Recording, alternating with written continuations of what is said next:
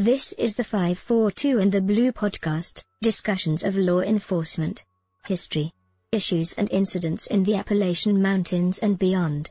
Your host and narrator, Scott Lunsford, retired police detective sergeant, author and researcher. Today is a bonus episode, Shade of Blue story. The new season 3 episodes will start on the third Saturday of March 2020. In the meantime, Alice and myself have prepared a few short bonus Shade of Blue stories, hopefully to hold you over till the start of season 3 and new stories from Scott. For more information on future podcast and when they will be released as well as a list of previous Shades of Blue, go to scottlunsfordauthor.com. Copies of Scott's books can also be found there, as well as on amazon.com. This is Victoria, your producer for the 542 and the Blue podcast. Alice, the microphone is on. 3, 2, 1. Thank you, Victoria. This is Alice, usually working as the sound engineer but stepping in for Scott, who is in the work on his latest fiction work, hopefully, will be ready by Christmas. This is today's Shade of Blue bonus story, for 5 for 2 in the Blue. We are going to look briefly at an incident and court case in Madison County, North Carolina. November 1962. Headline Willie Hampton, 81 years old, was arrested for the killing of a JT Norton. Bond was not set in the arrest for the shooting. Willie Hampton, 31, of Route 3, Mars Hill, North Carolina. He was charged with murder in the slaying on a Friday night. JT Norton, also Route 3, Mars Hill. Sheriff Ponder reported to media. Hampton is accused of fatally shooting Norton after an argument between the two men allegedly developed as they were returning from work in Asheville, where both men were employed by a manufacturing company. Ponder, quoting eyewitnesses, said the two men and Norton's wife were riding in a car driven by Homer English, also Route 3, Mars Hill, North Carolina, when the argument developed.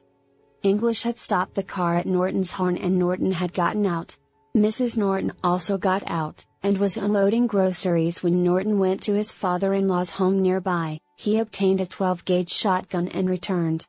One article in the Asheville The Citizen Times Sunday newspaper incorrectly stated that Hampton had gone to get the shotgun. Norton went into his own home, and as English and Hampton drove away, he came out of the house and shouted for them to stop.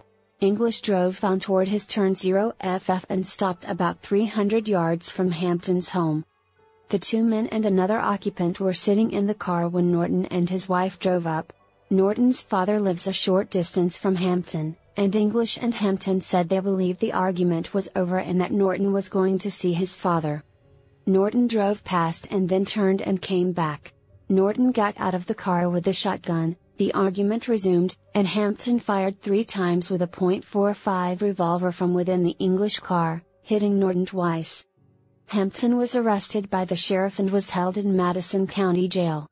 When the trial was held several months later, the jury acquitted 81 year old Willie Hampton in Superior Court of a second degree murder charge for the killing of Norton in November 1962. The Asheville Citizen Times reported the jury deliberated a little more than 30 minutes before returning the verdict. Hampton had pleaded self defense, and testimony indicated that both men were armed. A tragic story that impacted two families and caused issues between the two for years to come.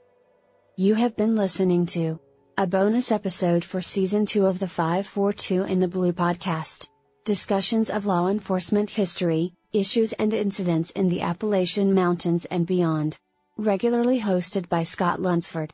For more information, go to scottlunsfordauthor.com. Scott will return for season 3 on the third Saturday of March 2020. Be sure to listen to prior 542 and the Blue podcasts from season 1 and 2. All available online at no cost. This is Alice and Victoria, your podcast engineer and producer, standing in for Scott Lunsford. Scott is taking a short break to complete two writing projects and a novel for the upcoming year. Thank you for listening. 1, 2, 3.